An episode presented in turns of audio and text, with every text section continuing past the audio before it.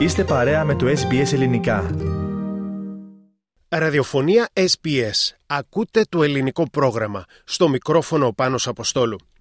Την πρωτοχρονιά, ο Ηλίας Λαμπρόπουλος έκλεισε τα 100, δηλαδή συμπλήρωσε ζωή ενός αιώνα πάνω στον πλανήτη μας. Πήρε το καθιερωμένο γράμμα από τον βασιλιά Κάρολο και όταν πιάνει στα χέρια του το μπουζούκι αλλά και το τάβλι ξανανιώνει.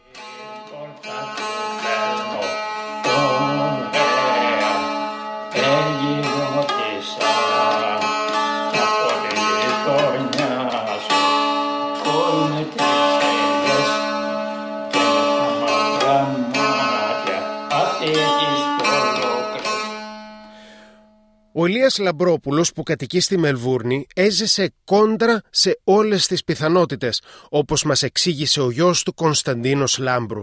Γεννήθηκε την 1η Ιανουαρίου του 1924 και ήταν ο νεαρότερος από 7 αδέρφια. Ηλίας Λαμπρόπουλος.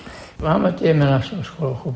Γιο μου στο σπίτι μου και πέραγαμε καλά. Ναι, αγαπάγανε πολύ οι γονείς μου και πέραγε καιρός. Έζησε στην περιοχή της Σακράτας, σε ένα χωριό το οποίο παλιότερα ονομαζόταν Βαλκουβίνα και προερχόταν από δύο ιταλικές λέξεις, το πάλκο που σημαίνει χαρά και τη λέξη βίνο που σημαίνει κρασί. Αργότερα η περιοχή το ονομάστηκε Άμπελος από το γεγονός ότι υπήρχαν εκεί πάρα πολλά αμπέλια. Ο Λαμπρόπουλος έχασε δύο από τα αδέρφια του από διάφορες κακοτυχίες και ασθένειες που έπλεξαν την οικογένεια. Το 1928 η γιαγιά του τον έσωσε ενώ βρισκόταν σε έναν αχυρώνα ο οποίος κατέρευσε στη διάρκεια της μεγάλης σεισμικής δόνησης που έπληξε την Κορινθία και κατέστρεψε πολλά σπίτια στην περιοχή. Ο σεισμός κατέστρεψε τότε σχεδόν το σύνολο των 2.000 κτηρίων της πόλης της Κορίνθου. Από νωρίς ο κύριος Ηλίας επέδειξε επιχειρηματικό πνεύμα καθώς ήταν υπεύθυνος, δηλαδή διεύθυνε το τοπικό καφενείο. Εκεί έμαθε την εξαιρετική ικανότητα στο τάβλι, ένα παιχνίδι που έπαιζε καθημερινά για όλη του τη ζωή και συνεχίζει να το κάνει μέχρι και σήμερα. Ακούμε εδώ ένα χαρακτηριστικό διάλογο που έχει ο Ηλίας Λαμπρόπουλος με τον γιο του Κωνσταντίνο. Γιατί αγαπάς το τάβλι τόσο πολύ; Μα γιατί παραδεσιάζομαι ιδιαίτερα από το Διασκεδάζεις αλλά έχεις και μεγάλες δυνάμεις. Σε βλέπω ότι δεν μπορεί να σε, σε κερδίσει κανένας. Ναι. Να σε νικήσει κανένας. Πώς το έχεις, το, το τάβλι, το έχεις, το έχεις... Εγώ το μάθει τελειάζει το χρήμα και Το 1941 ήταν 17 ετών και κατατάγει στον ελληνικό στρατό. Στη διάρκεια της γερμανικής κατοχής ηγήθηκε του τοπικού αντιστασιακού κινήματος της νεολαίας ενάντια στους Ναζί. Γνώρισε τη μετέπειτα σύζυγό του Λουίζα περίπου την ίδια χρονική περίοδο. Εκείνη έπαιρνε μέρος σε εκδρομή της εκκλησιαστικής της ενορίας από την Αθήνα στο χωριό του Λαμπρόπουλου. Τον Ιούλιο του 1944 ο νεαρός τότε Ηλίας συνελήφθη, ανακρίθηκε και βασανίστηκε από τους Ναζί. Εκείνες τις ημέρες έλαβε χώρα η δολοφονική απόπερα κατά του δικτάτορα Χίτλερ, γνωστό και ως επιχείρηση Βαλκυρία, που σύμφωνα με τον ίδιο του έσωσε τη ζωή. Μετά τον πόλεμο τελείωσε το Λύκειο και ετοιμαζόταν να συνεχίσει τις σπουδές του για να γίνει λογιστής όταν ξέσπασε ο εμφύλιος. Μπήκε στη σχολή αξιωματικών για να γίνει λοχαγός και πολέμησε στις περιοχές της Υπήρου και της Θεσσαλίας. Υπηρέτησε για τέσσερα χρόνια στον ελληνικό στρατό πολεμώντας τους ομοεθνείς του, τους Έλληνες. Αυτή ήταν όπως μας λέει η πιο σκοτεινή περίοδος στη ζωή του και σπάνια πλέον μιλάει για εκείνη. Στη διάρκεια της στρατιωτικής του θητείας επέζησε από ένα σοβαρό αυτοκινητιστικό δυστύχημα με ένα τζιπ που κατέβαινε από ένα ανάχωμα με αποτέλεσμα ο οδηγός να σκοτωθεί και ο Ηλίας ευτυχώς βγήκε από το τζιπ αλόβητος. Μετά τον εμφύλιο επέστρεψε στο χωριό του για να φροντίσει τον άρρωστο πατέρα του, ο οποίος είχε υποστεί σοβαρό εγκεφαλικό. Τον φρόντισε για τα επόμενα δύο χρόνια και μέχρι που έφυγε από τη ζωή.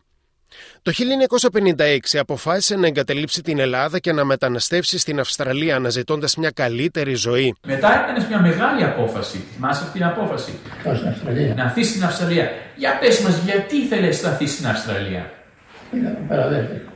Να πεις, έχεις αδέρφια εδώ, αλλά ήθελες κάτι άλλο. Ήθελες καλύτερη ζωή, έτσι μου έχεις πει. Γιατί όπως θέλει ο κάθε άνθρωπος θέλει και εγώ. Και ήρθες εδώ στην Αυστραλία. Είχες τρία αδέρφια τότε. Ποια ήταν τα αδέρφια σου; Ο Ανδρέας και Θανάσης. Και, και μία αδερφή. Ποια ήταν η αδερφή σου; Διαμάντου. Η Διαμάντου. Τα δύο μεγαλύτερα αδέρφια του, ο Ανδρέας και ο Θανάσης, είχαν ήδη μεταναστεύσει στην Αυστραλία το 1928 και το 1930, όπως και η αδερφή του, η Διαμάντο, στις αρχές της δεκαετίας του 50. Ο Ηλίας ήθελε διακαώς να ακολουθήσει τα βήματά τους αφού η Ελλάδα καταστράφηκε μετά τον εμφύλιο.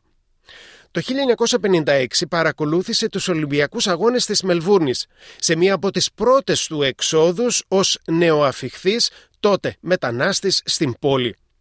Αρχικά εγκαταστάθηκε στο προάστιο Σεν Κίλτα, σε ένα δωμάτιο πίσω από το κατάστημα της αδερφής του. Δύο χρόνια αργότερα χάνει ξαφνικά την αδελφή του. Από τότε και για τα επόμενα 7 χρόνια προσπαθούσε να βρει τρόπο να φέρει στην Αυστραλία την αγαπημένη του Λουίζα, τη μετέπειτα σύζυγό του. Πώς γνώρισες την αγάπη της ζωής σου; Για πες μας. Λουίς. Η Λουίζα. Πώς τη γνώρισες; Είχε έρθει στο χωριό. Είχε έρθει στο χωριό σου. Για εκδρομή, για διακοπές. Διακοπές. Για διακοπές. Σου γυάλισε το μάτι; Ναι. Και όταν ήρθες στην Αυστραλία, τις έγραψες; Και τι της είπες στο γράμμα σου; Και έρθει εδώ στην Αυστραλία να ζήσουμε καλά μαζί. Μετά από πολυάριθμα διέξοδα και δυσκολίες, ζήτησε και έλαβε βοήθεια από έναν πολιτικό. Έτσι, το 1963 υποδέχτηκε στην δεύτερη πατρίδα του, την αγαπημένη του, και τον Ιούνιο της ίδιας χρονιάς παντρεύτηκαν. Το 1964 αγόρασαν ένα κατάστημα στο Λέιλορ. Τον Αύγουστο εκείνης της χρονιάς γεννήθηκε το πρώτο τους παιδί, η Γιώτα, και το Μάιο του 67 ήρθε στον κόσμο το δεύτερό τους παιδί, ο Κωνσταντίνος. Ο Ηλίας διατήρησε το μαγαζί για 30 χρόνια, ενώ ταυτόχρονα είχε και δεύτερη δουλειά. Ήταν επίσης ιδρυτικό μέλος της ελληνορθόδοξη ενορία του Τόμα Τάουν και διατήρησε καθήκοντα γραμματέα για 15 χρόνια.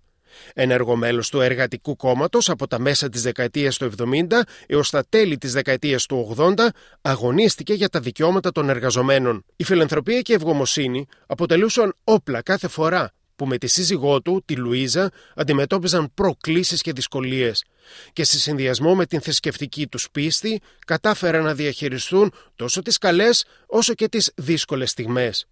Στις αρχές της δεκαετίας του 80 υποβλήθηκε σε εγχείρηση ανοιχτής καρδιάς, αλλά αυτό δεν τον πτώησε να συνεχίσει να ζει μια ζωή πάνω κάτω κανονική. Σήμερα ζει με την κόρη του Γιώτα και τον γαμπρό του, μετά το θάνατο της συζύγου του το 2016. Μετά το χαμό της αγαπημένης του έπεσε σε κατάθλιψη και ανέπτυξε μία μορφή άνοιας. Στο πλευρό του στάθηκε όλη η οικογένειά του με αφοσίωση, αγάπη και φροντίδα. Τα τρία του εγγόνια, ο Κώστας, η Λουίζα και ο Ηλίας, τα τελευταία του χρόνια αποτελούν πηγή της χαράς του και το ενδιαφέρον του έχει εστιαστεί αποκλειστικά σε αυτά. Έχει επίσης δύο ανιψιούς και δύο ανιψιές που τον αγαπούν πολύ. Έκανε πολλούς φίλους στη ζωή του. Λάτρης της ιστορίας, της πολιτικής και για οτιδήποτε είναι ελληνικό. Έχει μια διαβίου ερωτική σχέση με τα γλυκά. Είναι εθισμένος επίσης στην κοκακόλα και του αρέσει να παίζει και το μπουζούκι και να τραγουδά τη Σαμιώτισσα.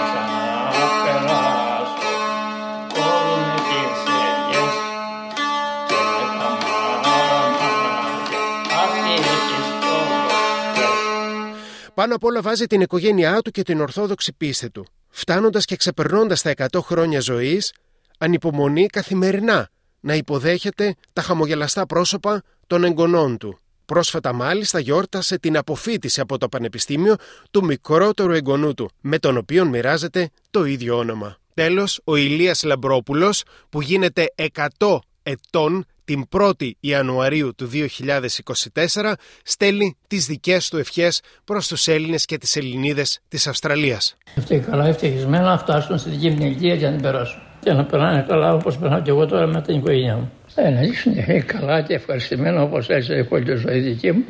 Να ζήσουν και αυτή τη δική τους. Κάντε like, μοιραστείτε, σχολιάστε, ακολουθήστε μας στο Facebook στο SBS Greek.